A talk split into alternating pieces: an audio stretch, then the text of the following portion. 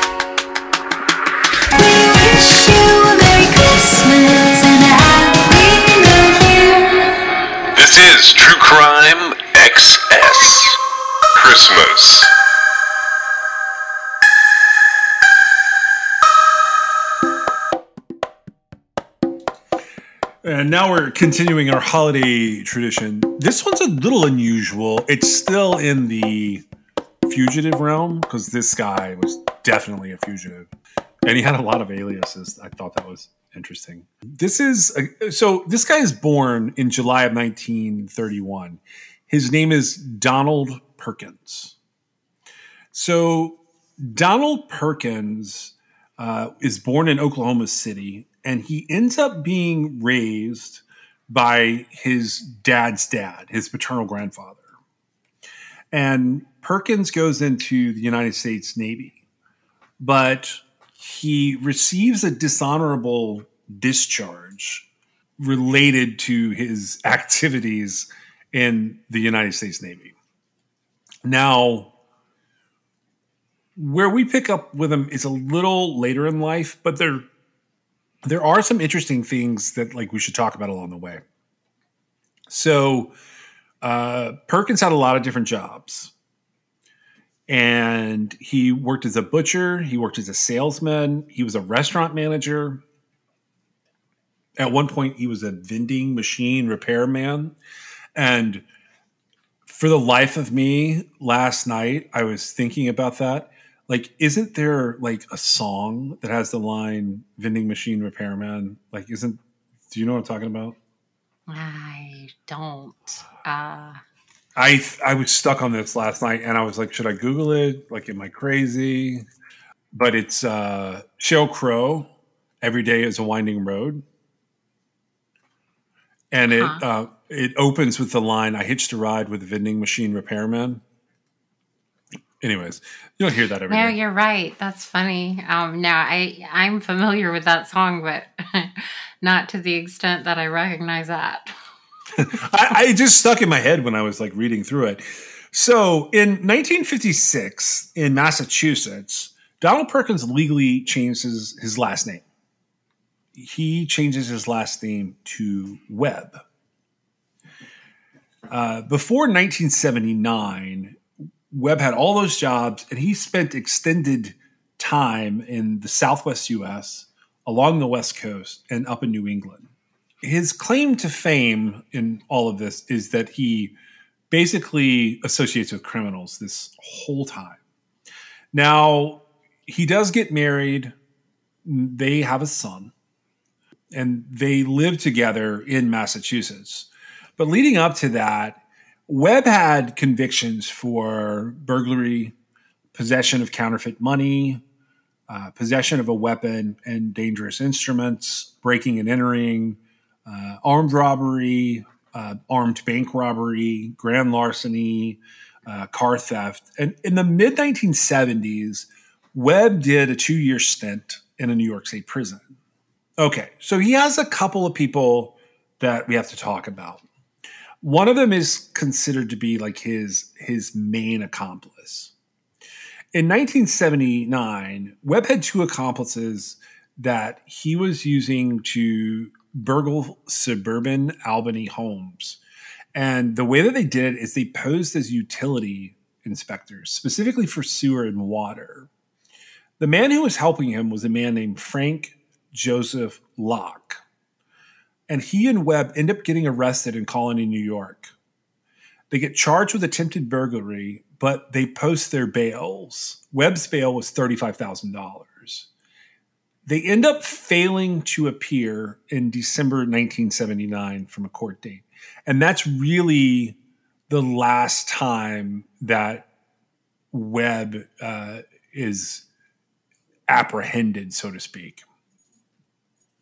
With Frank Locke, so he's a little bit younger than Webb. Webb was born in 31, Locke was born in November of 1940. Um, he was very closely associated with Webb, and he was thought to be not just an accomplice, but also one of his friends. Frank Locke comes from Cranston, Rhode Island, and he had originally been linked to a Massachusetts based gang that was responsible for a number of jewel thefts from residences and businesses in the late 1960s and the early 1970s. It was also widely believed that Frank Locke had ties to organized crime, not only in the New England area, but also in South Florida. The last known connection of Webb and Locke was in Allentown, Pennsylvania in July of 1980. There was a specific crime that happened there that we're going to talk about in a minute where the authorities believe that Frank Locke was with him. So Locke ends up being wanted by the FBI for interstate flight from justice, and he gets caught in South Miami, Florida in May of 1982. He gets extradited back to New York, and he's convicted there of both the burglary and of jumping bail. But he gets paroled in November of 1985, and in February of 1986, he is convicted by a federal jury of, of conspiracy to transport stolen property uh, interstate or across state lines. And he ends up convicted of driving under the influence. And in June of 1996, he gets convicted of a parole violation. So he served time in federal prison. He gets released in October of 2000. He passes away at his home uh, just 19 days before his 77th birthday on November the 4th of 2017. So he's not really our fugitive here. Our fugitive here is Donald Webb. And what Donald Webb did to become our fugitive of the day, so to speak, is I'll give you the FBI's description. The FBI considered Webb a master of assumed identities, and New York and Pennsylvania police have described Webb as an itinerant burglar well versed in the art of criminal impersonation. Webb had been identified by the FBI as an associate of the Patriarca crime family. And that's basically what people would know as the Providence or the Boston Mafia. They were also known as the Office. He made a living robbing banks, jewelry stores, and high end ho- hotels up and down the East Coast. He would fence his goods through the mob up in Providence, Rhode Island. He was also associated with an organized crime outfit in the Miami area where it was believed that he had been fencing goods for some time. All right. Webb vanishes in December of 1980. Have you heard this story before about Webb, by the way? Not before we started uh, talking about it. Yeah, so I this was a good opportunity. Um, we talked about, uh, or I think it was probably back in October. We talked about the new Bedford Highway Killers, and we spoke with Maureen Boyle, who had written uh, the book Shallow Graves. That was about the New Bedford Highway Killer in Massachusetts. She also wrote another book called The Ghost, and The Ghost is uh, largely about uh, Donald Webb. So we wanted to take an opportunity to talk to her again, uh, to bring her on, and to talk a little bit about her book and about the crime that Webb is sort of wanted for. and I've used this little next. Uh, I'm I'm going to reuse the intro, but everything after that is is a new interview. It's just easier to keep it consistent that way. So we decided that we probably needed to consult uh, someone who was really familiar with this case, and and sort of how we get there is there's there's not a lot of coverage, but I did find a really cool book, and I was able to pull together some of the information about the author, uh, and I ended up reaching out to her. This is uh, Maureen Boyle. She's an award-winning journalist who has been a crime reporter a crime reporter in New England for decades. Uh, she's earned a number of national and regional awards for her writing and reporting. Um, three separate times she's been named the New England Journalist of the Year. Um, her first true crime book was Shallow Graves The Hunt for the New Bedford Highway Serial Killer, and it was honored by the Public Safety Writers Association. Um, she has numerous awards and recognitions for her work as a community reporter, for her feature writing, uh, for her investigative journalism. And she is currently the director of the journalism program up at Stonehill College. Uh, she lives in New England with her family. Um, she's been uh, involved in this for many, many, many years. Her undergraduate degree is in journalism, but she got her master's in criminal justice. So I feel like uh, it's it's a good time to talk to her in this story Maureen, if you want to say hello, the audience. Hi, hi there, and thank you very much for having me on, and uh, thank you very much for helping to spread the word about this case. I actually got interested in serial killings when I was pretty young. Um, I, I would, I think I was around thirteen or fourteen, and with the uh, Connecticut River Valley killer, I had always wondered. I was I had always wondered if there were cases from today that might be related backwards in time. Um, it, I actually started researching that particular case around the time that Maura Murray went missing in New Hampshire. Mm. Um, I could not believe that it hadn't been solved. Well, there's another case. Um, there's another case that's in Connecticut of um, a serial killing case in Connecticut that's also unsolved. Yeah, that case is that the one that ties to um is it Molly Bish up there? No. No, the Molly Bish case is interesting. They've had a couple of suspects in the Molly Bish case. That's in in uh, Massachusetts.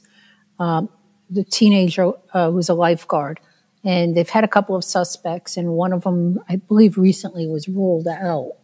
But um, it's amazing in this small area up here that the number of suspected serial killers, uh, the number uh, that exist. It, it, I'm, I'm, very surprised.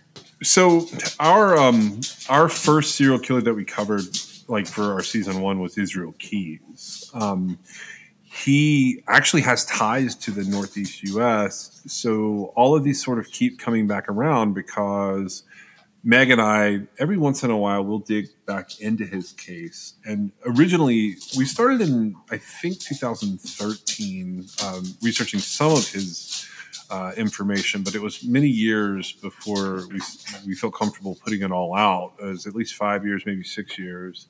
Um, and we put it together as a podcast because that was the, the best way for us to express what we were seeing.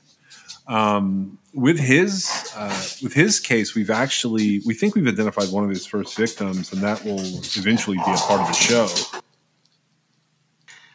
I have a lot of dogs in here. I don't know. you, you want to take care of your tap dancers there? Yeah, there's not a lot I can do right now because it's pouring here. So they're yeah, just looking at me like, "Let me out." Well, I'm interested to know um, which uh, which Connecticut serial killer are you referring to?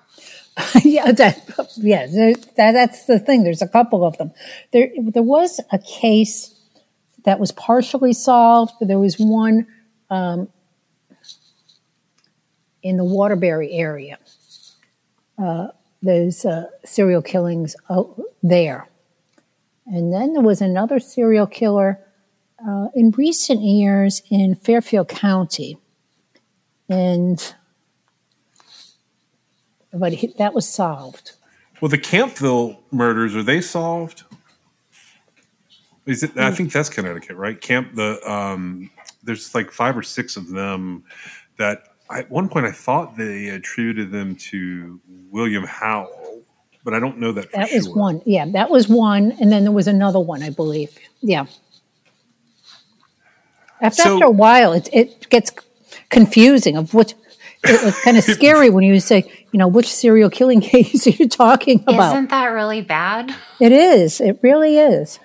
Well, I, I wanted to um I kind of wanted to talk to you in general about true crime for a minute, um, and then then get into the ghost because we've had you on the show before, so the audience is familiar with you now.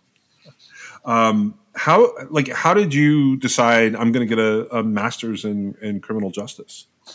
Um, I was working for the Standard Times uh, in New Bedford, and at that time it was owned by Dow Jones uh, Ottaway uh, Company, and they offered a program where they would pay half of your tuition for approved courses.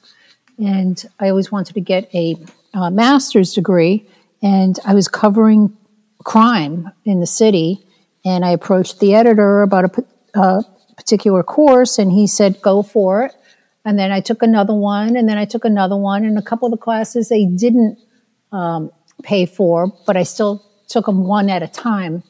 Uh, and I took some time off after my son was born, and the director of the program told me, "Hey, finish it up already." So that was that was it. It really helped uh, my reporting uh, of crime. I had a deeper understanding of what of investigations and uh, uh, and crime itself, and uh, victimology and pro- parole and probation and um, ways uh, to attack crime.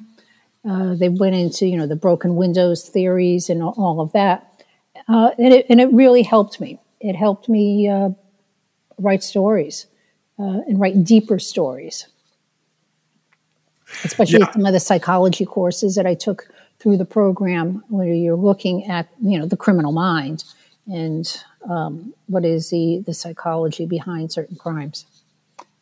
I'm always curious if people end up uh, covering crime or, or you know writing about crime because they wanted to, or if it's something that happened that they just found out they were good at it and they just did it. Well, I wound up covering when I when I well, when I first started uh, journalism. I was going to cover politics, and I was working up in New Hampshire and as a doing everything as you do in New Hampshire. And I still wanted to cover politics, and I went to uh, move to New Bedford, and I was covering you know just a local community, and they offered me the crime beat, and I said okay, um, as long as I don't have to cover another selectmen's meeting, that's perfect. Uh, and I just stuck with it. I've always been fascinated with crime and mysteries, and covering um, law enforcement and crime is like every day you're looking at a new mystery, and it, it makes you makes you think. And it's fascinating because you're dealing with people and you're dealing with um, human emotion. You're dealing with um, people overcoming uh, obstacles, overcoming you know horrific tragedies, and coming out for the most part good. Um, some people are totally broken, and uh, but then you learn from what uh, what they went through, and people learn from you know from tragedy. It, it's been a fascinating and uh, very humbling uh, covering crime. Yeah, I I feel the same way about it. I I did realize at some point there's always going to be an audience for it, which is both you know fascinating in, in terms of job security, but also a little scary in terms of uh, people's predilections. Yeah, uh, yeah. I've, I've seen some, you know, like really tasteless uh, things online of people who are, you know, interested in true crime, and it's like, you know, it, it's not a genre. It's a genre when you try to pigeonhole it, but true crime is people's lives, and it's tragedy, and it's victims, um, and sometimes even the perpetrators are victims if you dig deeper into their backgrounds. And I really think that the only way you can solve crime is to understand crime and understand why people do things, uh, but not to hold criminals and killers up as you know something to be worshipped. You know, the, like the people that were uh, in, in a way worshiping uh, Charlie Manson, Charles Manson. Uh, I That's one of the most baffling things to me, by the way. This is a you know a man who brutally murdered people. You know, directed people to brutally murder people, and to be a follower. You know, decades later, I don't get it. I, that shows that people just don't quite understand the brutality of, of these types of murders. I, I I just don't understand people, the followers of, of people that are doing, you know, life and um, even to this day, those that are fascinating, fascinated with uh, Jeffrey Dahmer, uh, which is now in the news because of the new Netflix show. Um, it's chilling what he did, and I, I think there were a lot of lessons learned in terms of the investigation and some of the proverbial balls that were dropped uh, in that case. But I, I couldn't be fascinated by, by him. I think that you know people like that you have to learn from them and learn to how you can prevent cases like that. One of our angles on some things is we kind of turn on the audience a little bit. The audience of true crime, not our audience specifically, but if you look at true crime as sort of a it's it's sort of its own niche industry at this. And we don't really understand the interactions between people online sometimes um, like how people will you know they, they seem to forget that behind these stories which you've mentioned in the past with us there are lives and there are humans and there are souls Yeah, it, it's not. It's not a. It's not a story. I mean, I I tell sto- I tell their story, but it's not a story. It's not fiction. It's real, and these are things that horrendous things that have really, really happened, and it's okay to be fascinated by them, but you have to also put it in perspective and understand uh, how, how to prevent them and how to protect yourself. Um, and you know that's one of the things. Uh, I mean, there's been some studies and talk on the issue of why an awful lot of women are fascinated by true crime, and part of it may also be that uh, women are learning how to protect themselves when they are uh, listening to uh, true crime podcasts like yours are reading books about true crime. They're seeing the mistakes and I say mistakes in quotes, um, that the victim may have uh, made that uh, perhaps made them a, an easy prey uh, to a to a killer, particularly to a stranger, or even in the, the domestic violence cases. Um, okay, what what do you look for in those types of cases? How do you protect yourself? well that's a good point. and we brought you back on for the holiday shows uh, we're doing a series um, over the holidays where uh, what we do here is uh, we, we run more episodes than usual because a lot of people are traveling or, or you know possibly in like sort of unknown places uh, so they have more time to listen and we've noticed that like we get a lot of listeners uh, between uh, it, basically it starts right after thanksgiving and it goes all the way through the new year. Um, our audiences spike. So we have decided you know we put out more episodes. And our theme this year um, if you would call it that or the the types of cases we're covering are fugitives uh, people who either escaped from prison or they escaped from being caught for a long time. And we thought of you uh, when we were prepping this series uh, because of your second book um, uh, which is not holiday themed, but uh, your second book is called The Ghost. And uh, The Ghost is interesting, uh, especially based on what we were just talking about. Um, you don't think of, of I don't I, personally, I don't think of many people that would should be like more secure and more safe than the you know chief of police of a town. Um, and that's exactly what your story, The Ghost, is about uh, it's uh, about Chief of Police Gregory Adams, um, and his run-in with uh, with one of those fugitives. Uh, I was curious, how did you um, how did you come across this story originally? Um, it was shortly after uh, I finished uh, Shallow Graves, A Hunt for the New Bedford Highway Serial Killer. And, you know, everything was edited, everything was done, uh, was, everything was being prepped for publication. So there was downtime. And of course, it's almost like giving birth. You forget all the agony that went into it. And I'm like, oh, so I wonder what I should do for the next project.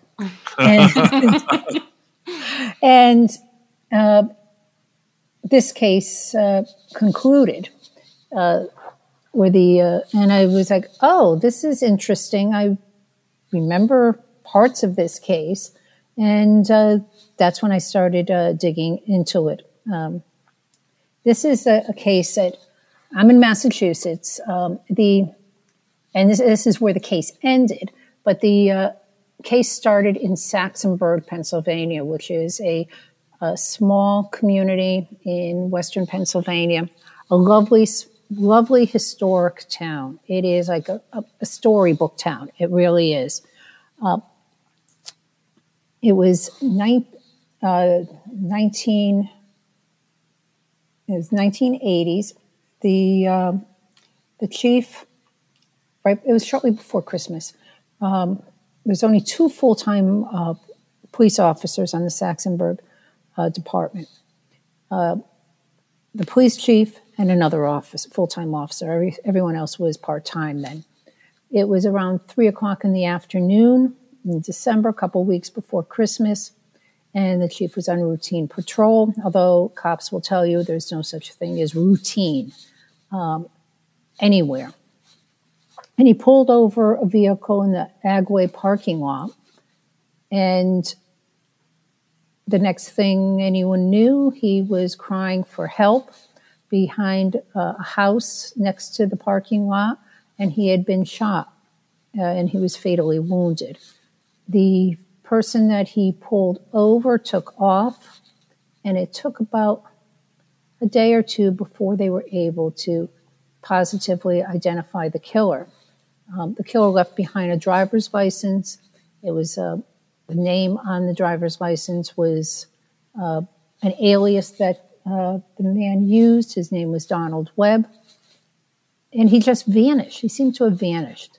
Donald Webb was from uh, New Bedford, Massachusetts. Uh, and the law enforcement thought it would be really easy to, uh, to find him. Now they come up here, go looking for him. Donald Webb was the best way to describe him, a low level mobster. He hung around with a, a group of guys that uh, law enforcement called the Fall River Gang. They uh, did a lot of robberies, but not, you know, hold them up robberies. They were very sophisticated um, burglaries for that time, including, you know, cutting holes in the tops of buildings and going going into uh, jewelry stores, that sort of thing. They did all of their j- jobs outside of the area.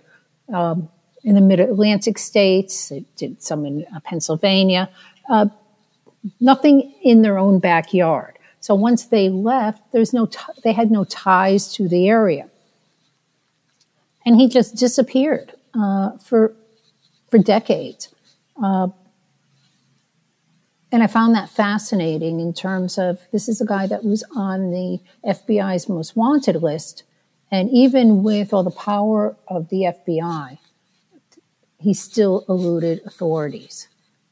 Um, and so I started looking into what happened in the case and the story behind the story. Uh, and I talked to the original investigators, uh, including those that were with the chief in his last dying moments who responded to the scene.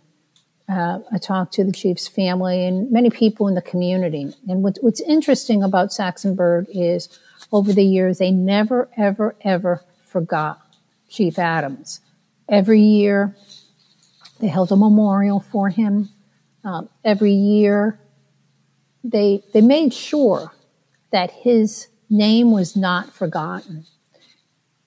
And that was something that was very, very touching. And, you know, for, when I went down to Saxonburg a couple of times, people remembered him.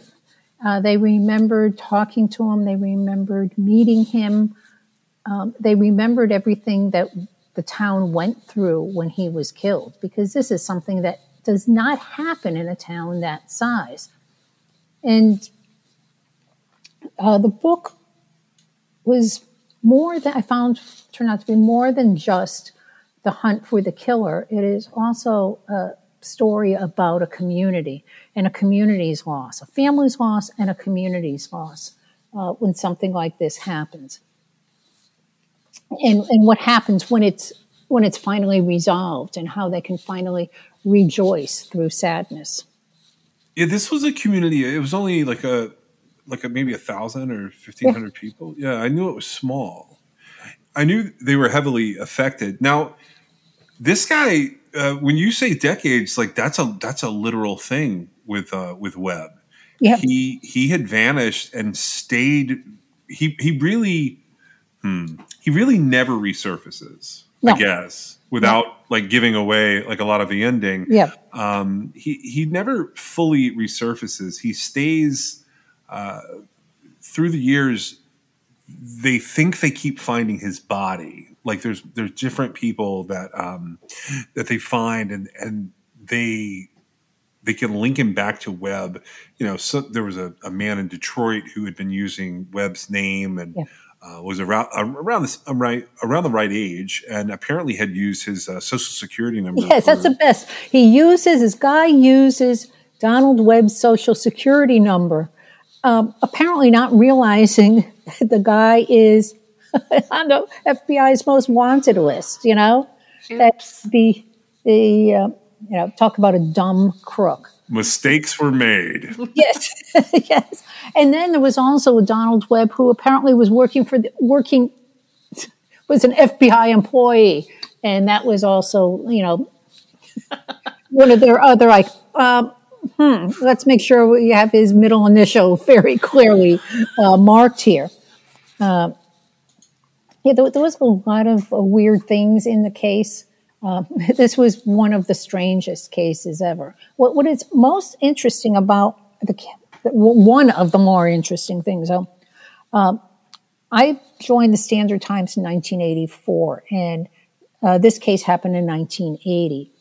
Uh, when I started covering cops in 85 at the Standard Times, no one in law enforcement was mentioning Donald Webb or that there was they were searching for Donald Webb, which I thought was really interesting. Um, Webb had a stepson who worked for the uh, New Bedford Police Department for a period of time, and then he left.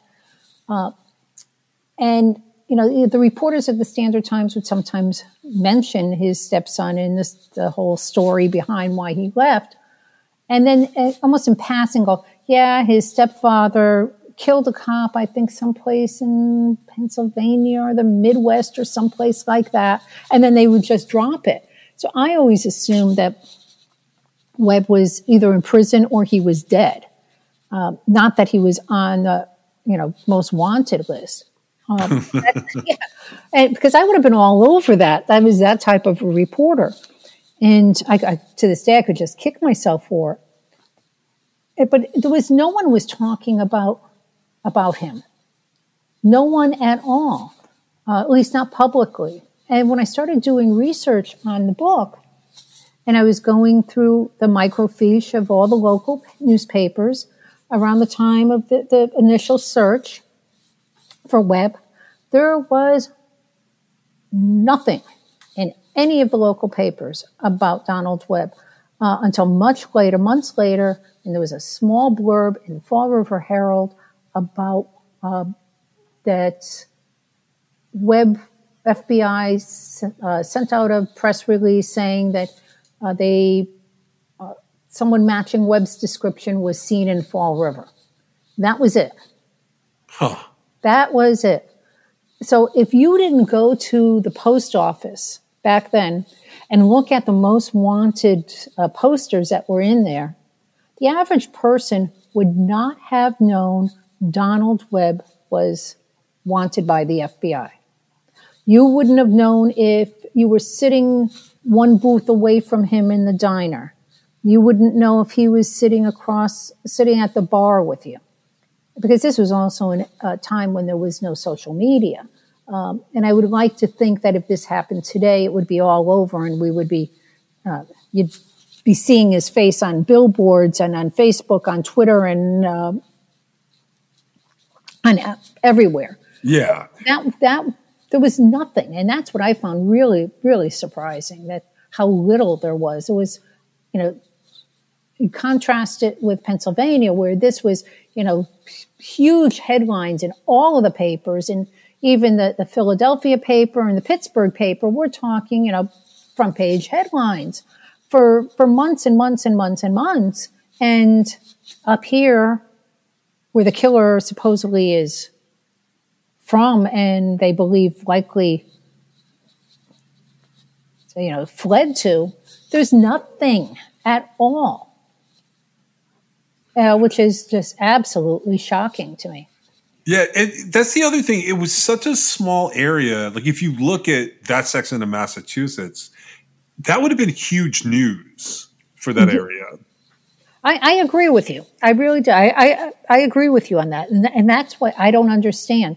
And when I've asked uh, members of law enforcement who were, you know, active during that time, um, they said, "Well, it was who was in charge. You know, it was it was really a Pennsylvania State Police case, um, not a Massachusetts case. Uh, and then it became well, it was really an FBI case. So I think part of it may be no one wanted to step on someone else's toes in talking to the media. I'm not sure, but I mean that was an era where reporters were, at least local reporters, were much more aggressive than they are today uh, because there were more of them.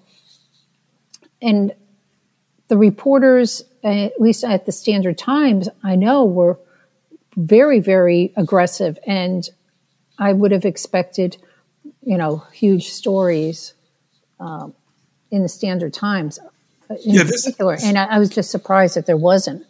Well, this was the time. Uh, one of the things we've talked about is there's this era of the 80s where there's the super cop stories. And that's when police officers started getting like book deals and movie deals for being on a major case.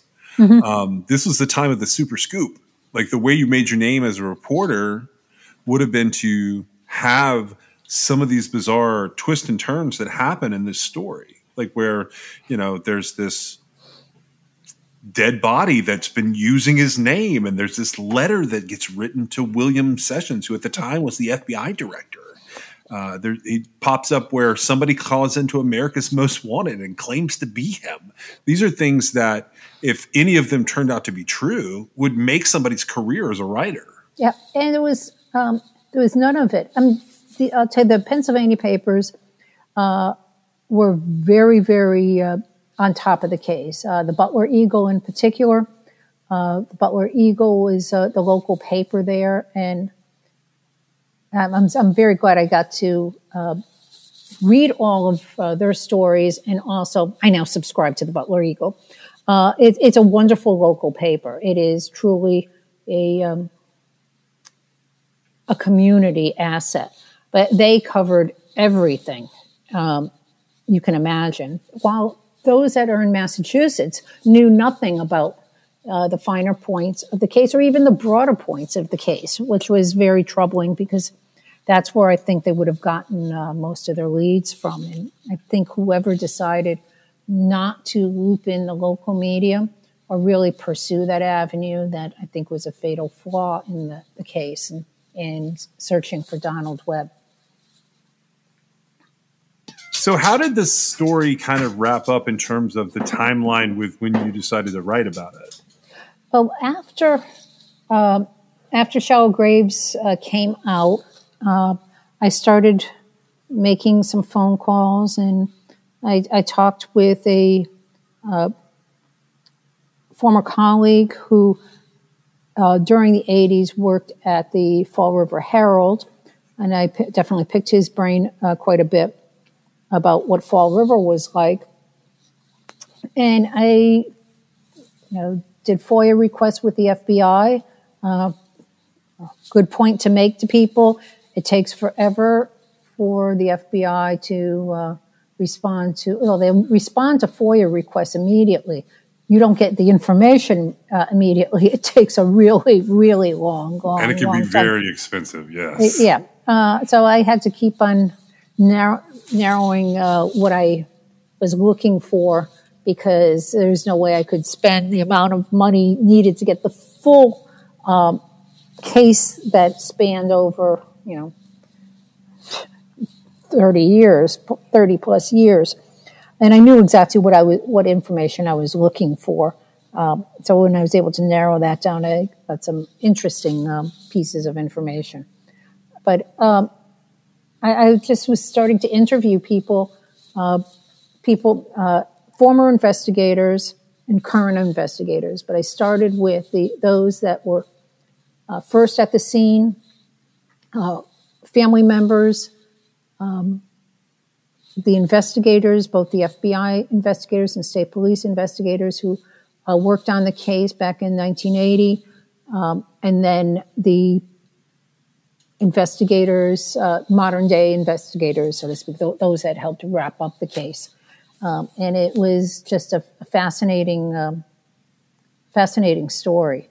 And it, mean, the bottom line in this case is that it was finally ultimately solved because uh, the FBI, Pennsylvania State Police, and Massachusetts State Police all worked together. Uh, they couldn't have solved it without each other. And that was, I think, the biggest lesson in this case, I think, for, for law enforcement is that you, you can't do it alone. They have to draw on the expertise that each agency has, uh, both legally and uh,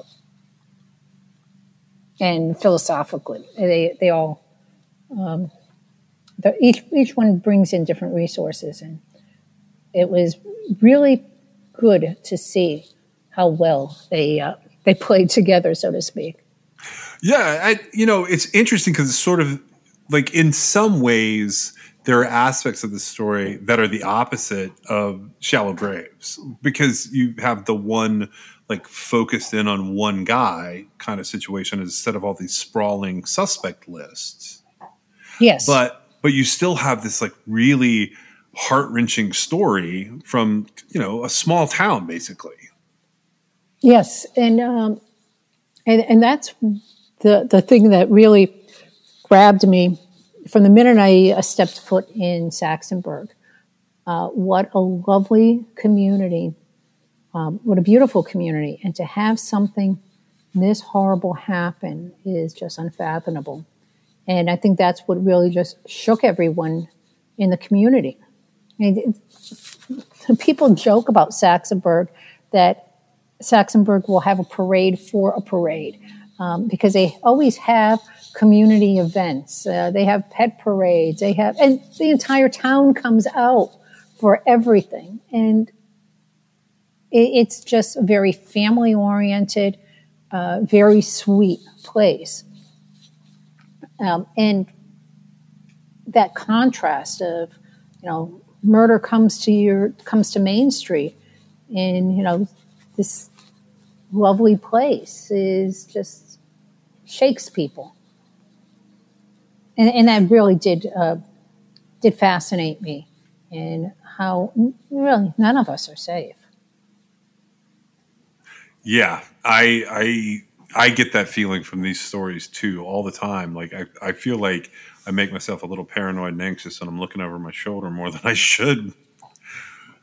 and you should, and you really should, because I, uh, the thing is with this: if you live in a small town or in a rural uh, community, you think you're safe because there's no one around, but perhaps you're less safe because there's no one around. Um, when we were looking for my husband and I, when we were looking for houses, and he was looking at some places that were in, you know, semi-rural areas, and I'm like, nope, nope, nope, nope. I want to live someplace that if I scream, someone will hear me, and you know that's always been my rule. And and that's that's worked well for me. Not that I've ha- had That's a good rule. Uh, but if you get into a, I think, a false sense of security when you are living in an area that um, where nothing, you think a crime can't touch you because it's not out uh, on your doorstep, but sometimes it just comes knocking. As Right, as and it's better to be prepared. Yes. Yep. Yes, you do. Uh, you always. Uh, I think it's a good thing to always be looking over your shoulder. Did you be- have any one thing that you took away from this story related to like the looking over your shoulder that you can share? Oh, about about this story in particular, it is. Yeah. Um, I think the there was one lesson I think law enforcement learned is that you know the, the chief when he stopped the vehicle he did not call in the plate or call in the license, um, and that is uh, perhaps the one thing that law enforcement after that in the community, no matter how small the community is, this is what you must do every single time. Uh, and it was very unusual for him because he was a, an instructor in the academy, and he would be telling uh, officers, make sure that you you know call in right away. So why he didn't call in the plate number is um, unclear. Uh, perhaps he just let his guard down because he was he was only like a block and a half away from the police station when this happened. Um, so I think that there was a lesson there that don't let your guard down, no matter where you are. Yeah, he wasn't wearing his vest either. No, he Uh, was not. I- that part, like, that sticks with me because that's a decision that you can make, like, for a number of reasons to not Yeah. put that on. It could be uncomfortable that day. You could have something else to do, and you just want to, you know, that cost him his life in some Yes. ways. Yes, it did. Um, there was conflicting stories of, of why he wasn't wearing his vest. The one that um, I believe was that he had to send it back because it was the wrong size. So Oh, I didn't. I hadn't heard that. Yeah. That's wild. that was uh, that was one of the issues there. But it it is um, the uh, the case involving uh, Chief Adams also makes it very very clear that you know c- crime can happen anywhere, um, and even law enforcement are not they're not immune to random acts of violence even even in a small small small community. Um, and of course, in this this case, uh, law enforcement also you know, really focused on Donald Webb's wife, who lived in New Bedford at the time and then moved to Dartmouth, because they were convinced that she knew where he was, even though she denied it. And you know, they followed her around, and there was a couple of humorous uh, situations with. Uh, the cops, uh, FBI agents and state police agents uh, following her through the, the city and on the highways. Uh, she was very good at eluding um, any tails. And they were, Can you imagine what her life must have been like? I can't, I can't. You know, she was a, a young widow when she met uh, Donald Webb uh, in, in a time, during a time when know, it was very difficult for women. She had a small child. Um, so she did not have it easy at the time when she met him. But she was very, very loyal to him because even when they were together before the murder, uh, and he was in, in prison for other robberies, he was, you know, she was always there waiting for him. She was very, lo- very, very loyal. I, I do wonder what her life would have been like if she hadn't met him.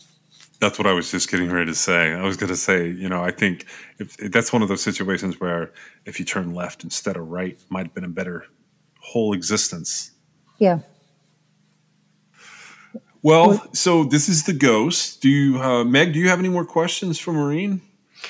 Well, I do, but um, you mentioned you didn't want to give away the ending, so you may have to cut this out. um, was so his but his remains were discovered um and uh, I know that he was taken off the FBI's most wanted list in 2007, and then his remains were discovered in 2017. And I guess I think you may have sort of explained it um, because she was um, uh, being tailed or being looked at as possibly um, helping him. Uh, did she bury him? Yes. And so he did, do- Twice.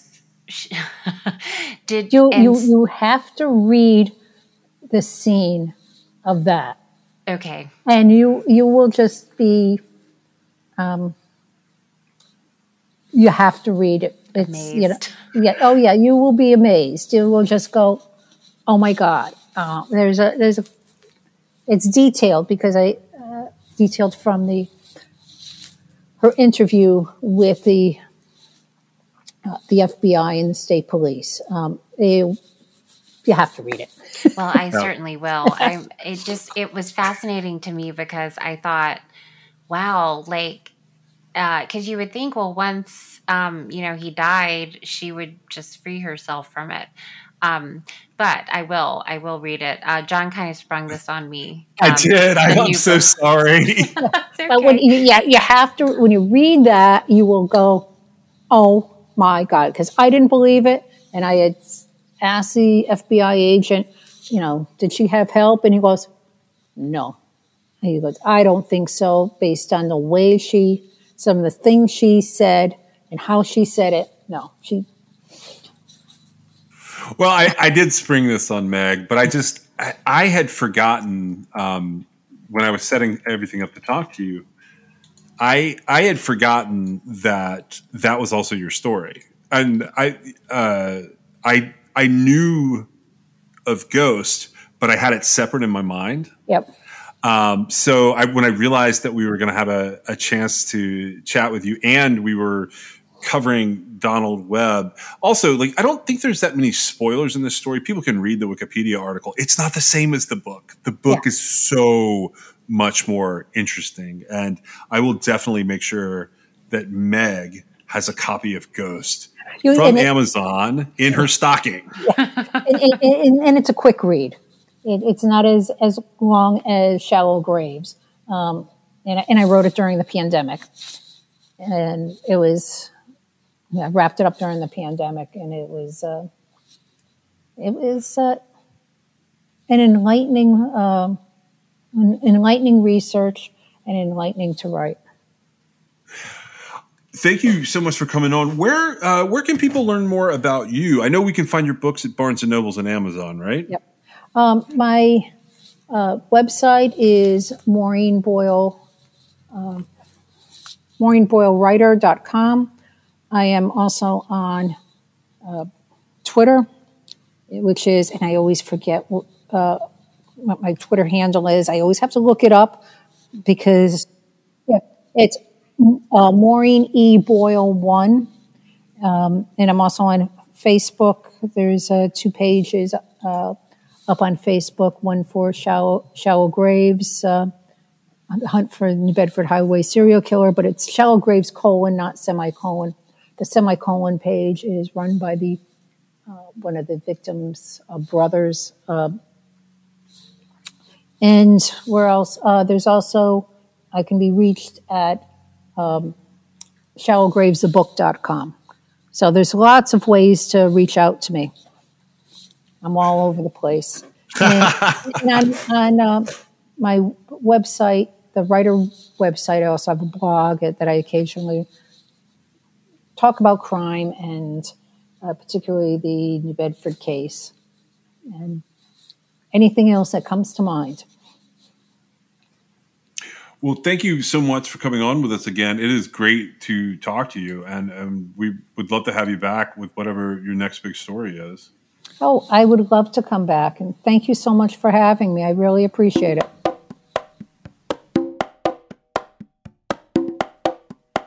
It's almost hard to talk about the rest of Webb's story without giving away some of the ending, but I will say um, that the book does a much better job than what I'm about to do to wrap this up. What did you think of the case of Greg Adams?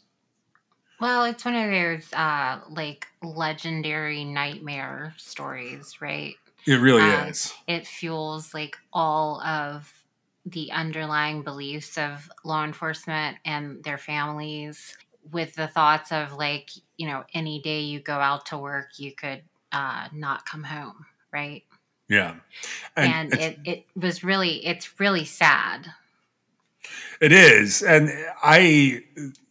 This case is interesting in a lot of ways. I thought we'd sort of like just talk about like the bare bones version of that for people who might not read the book. Although I will encourage you to read the book The Ghost because it's a it's a very unique look, and some of the stuff that Maureen has in here is not going to be found anywhere on the internet. Uh, it's only in there, and she's really done her homework. Um, it, you know, it's it's not just fantastic to have her on; it's fantastic to have her available to us as a resource for this information. And it is a complete story, which um, is more rare than not in, you know, true crime cases. Yeah, I wanted to talk about that since we talked to her, and now, like, kind of in the wrap up, I do want to give people sort of, you know, it's Christmas. Here's your Christmas crime gift. Um, this is some of the wrap up of Donald Webb's story. When Greg Adams was found, there was evidence at the scene that directly implicated Donald Webb. Uh, there was a 25 caliber Colt pistol. There was blood at the scene that was his blood type, and there was a New Jersey driver's license that had the name on it Stanley John Portis, which was an alias of Webb. And they also found some. That name is also the name of his wife, Lillian Webb's prior late husband. Is that the right order? Like I think so. and that was just some of the evidence that was found at the scene. But Portis had died in 1948. I thought this was hilarious. He among the aliases that they mentioned for uh, for Donald Webb, we have so we have Donald Eugene Perkins as his birth name. Donald Eugene Webb is his official name, but he also went by A. D. Webb, Donald Eugene Pierce, John S. Portis, Stanley John Portis, Bev, B E V, Webb, Eugene Bevlin, B E V L I N, Webb. And then he just flip flopped some stuff around from those names and he came up with Eugene Donald Webb and Stanley Webb. Those are the known aliases of this guy. That's a lot of aliases. It really is. Webb is believed to have been in Saxonburg the day that everything went down with Chief Greg Adams uh, for a planned burglary of a jewelry store. And the guy that I mentioned before the interview, Frank Locke, was thought to be there. Now, Adams's gun was found about seven miles away from where uh, his shooting took place along a, a road in Winfield Township, Pennsylvania. All six uh, bullets from the weapon had been fired. Now, there was a white Mercury Cougar, which Webb had rented, and that was allegedly used as the getaway car.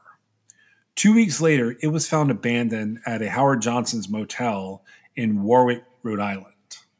And there were significant amounts of O type blood under the steering wheel that suggested that Webb had been wounded um, in a struggle with Adams.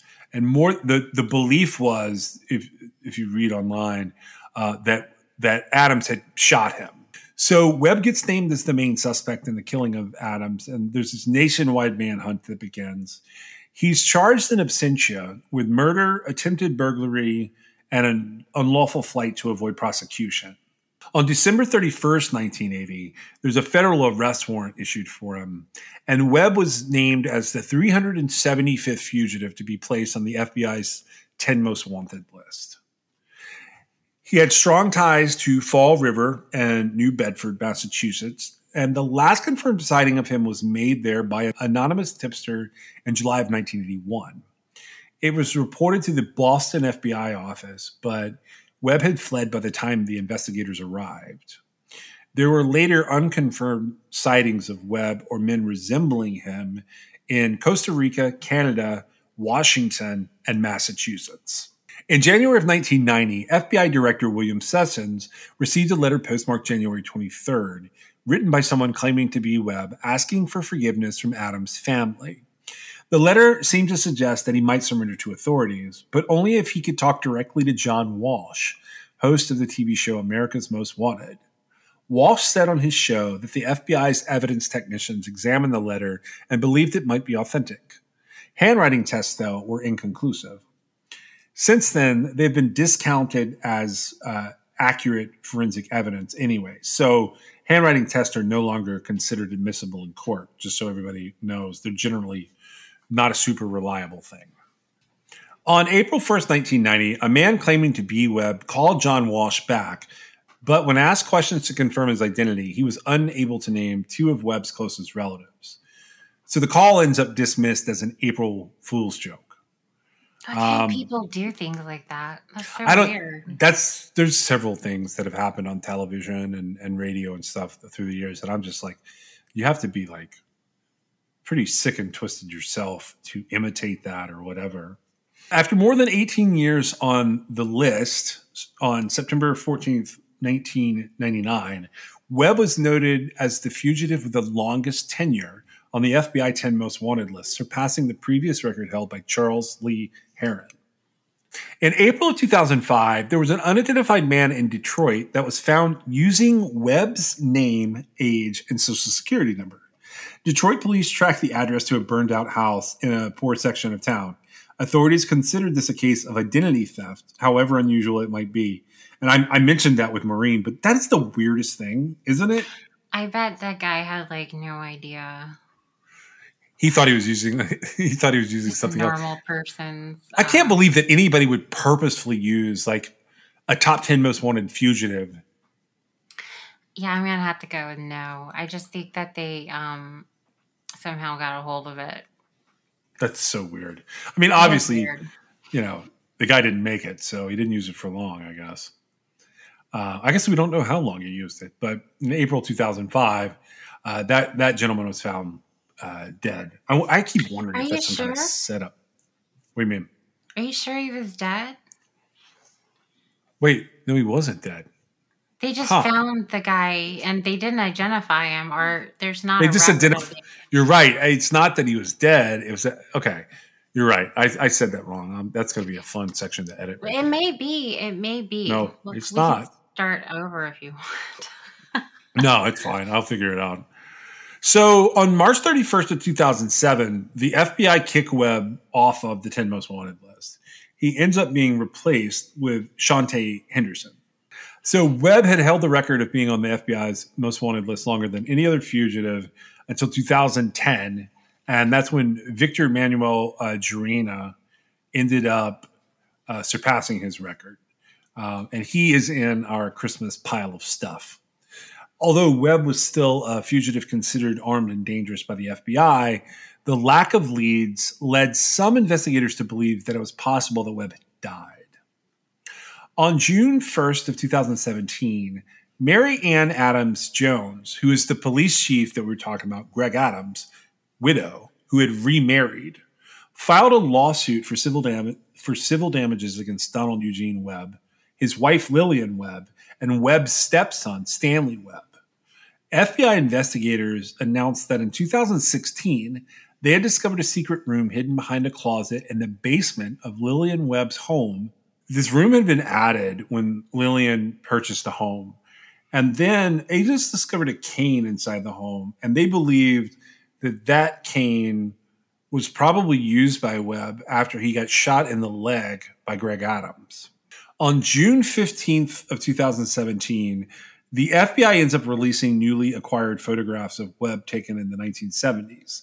They hope that these would aid in gaining the public's assistance in either capturing Webb or locating his remains. Lillian Webb ends up facing prosecution for harboring a, harboring a criminal. So she arranges a confession to the police and the FBI. And she tells them that she had sheltered Webb and that she says that he had a stroke near the end of his life and that she had been taking care of him and that he had been treated for four weeks in Tobey Hospital in Wareham, Massachusetts, under an assumed name for a compound fracture to his leg in 1980 after the murder. So they sort of started to develop this timeline of what happened to him after Greg Adams was killed. So she leads the FBI to human remains that are buried on the grounds of her Dartmouth home. And on July 17th of 2017, the remains are identified by FBI forensic investigators as belonging to Donald Webb. So the investigators believe that Webb had died in 1999 after having suffered several strokes.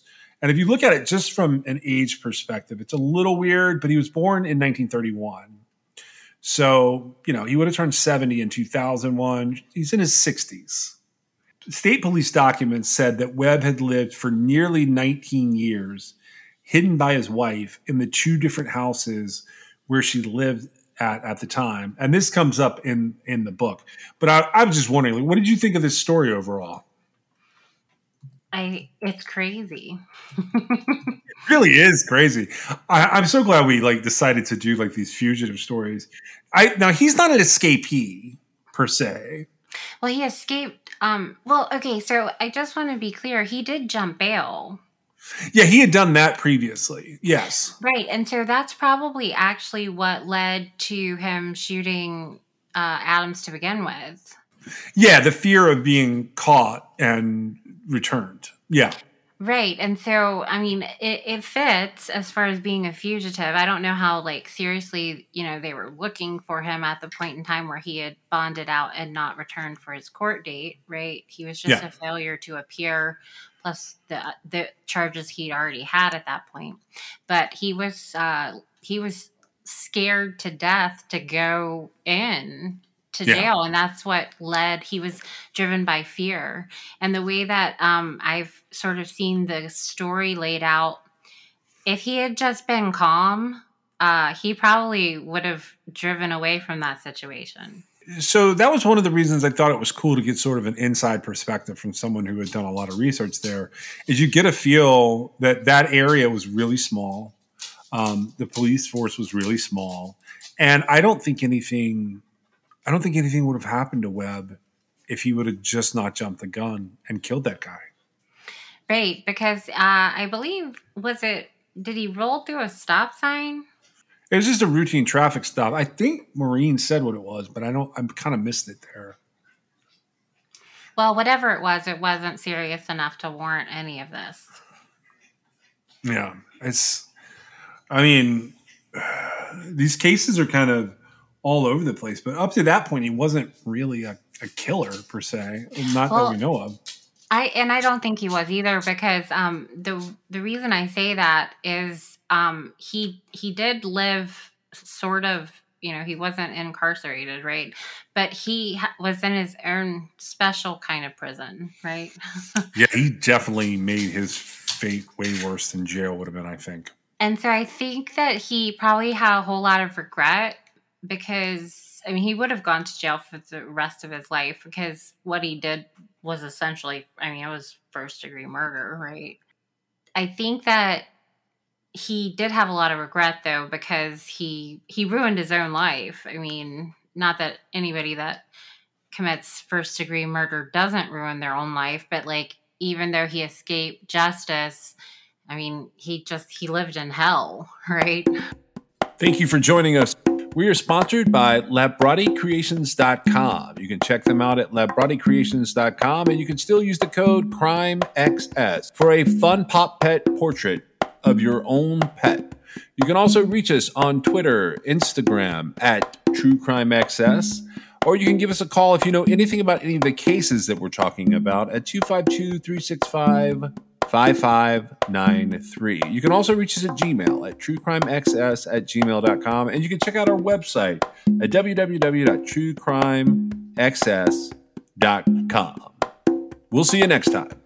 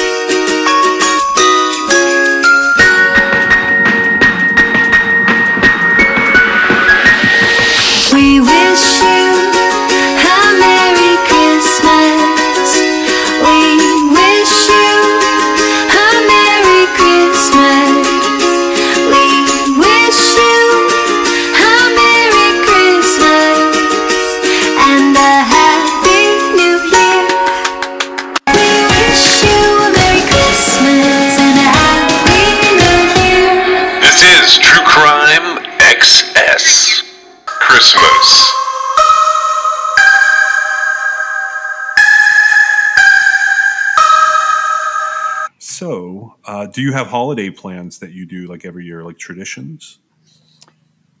Uh, not really. Just your your, standard traditions of uh, holidays. You know, getting pulling out the tree, uh, being with family.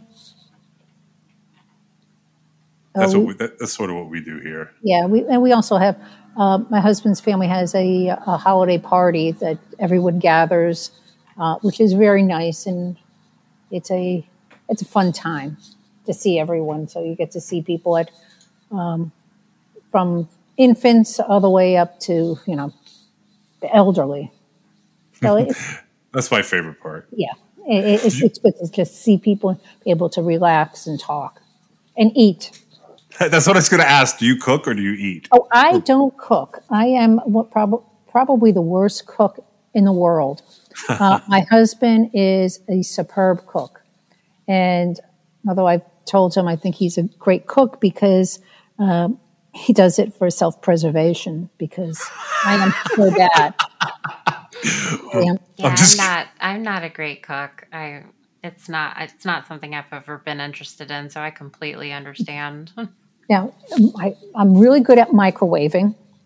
yeah, and me too. I'm really good at t- at at ordering at a restaurant. and me too. that's that's uh, about it. Um, uh, other than that, it's not not good at all. I burn things. I forget they're on the stove. Um, it's just it's not pretty. yep. I, I'm right there with you. So, my last two questions. Um, do you have any pets? We have two cats. Uh, we've got one that we got sort of by default when one of our cats went missing, and we were searching for her, and we thought we found her. Uh, someone posted about a found cat, and we go down there, and it wasn't her, but they were going to send the cat to the shelter, so we brought her home, and we've had her ever since. And then we got another cat um, as a kitten uh, and we got him to keep her company because we felt so bad that she was in the house all by herself when we were working. Uh, and it turns out she absolutely hated this cat because he would follow her around and try to play with her and fight with her and do whatever kittens do. Uh, so uh, since then, they it's been ten years, and they still hate each other. Uh, there's no, you know, curling up together before the fireplace or anything like that.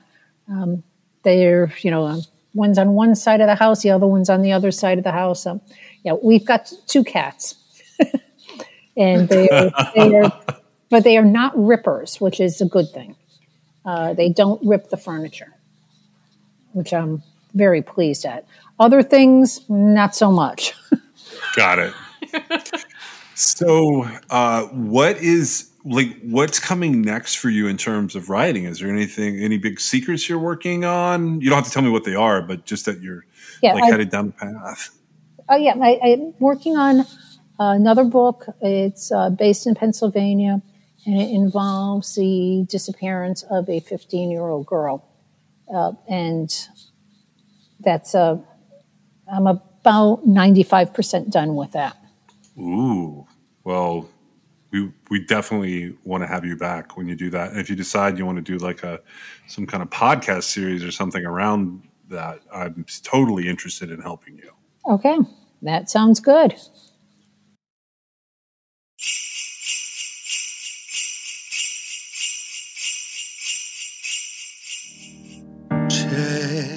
Chestnuts roasting on an open fire.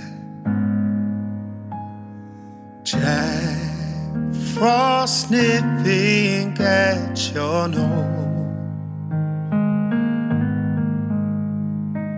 Yuletide carols being sung by a choir and folks dressed up like Eskimos. Everybody knows some turkey and some mistletoe can help to make the season bright. Tiny tots with their eyes all aglow We'll find it hard to sleep tonight. They know that Santa's on his way.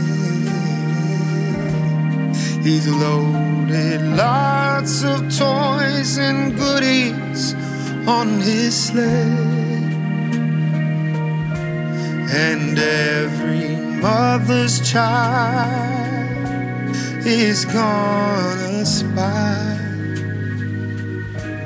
to see if a reindeer really know how to fly. And so I'm offering simple phrase Two kids from 1 to 92. Although it's been said many times, many ways, Merry Christmas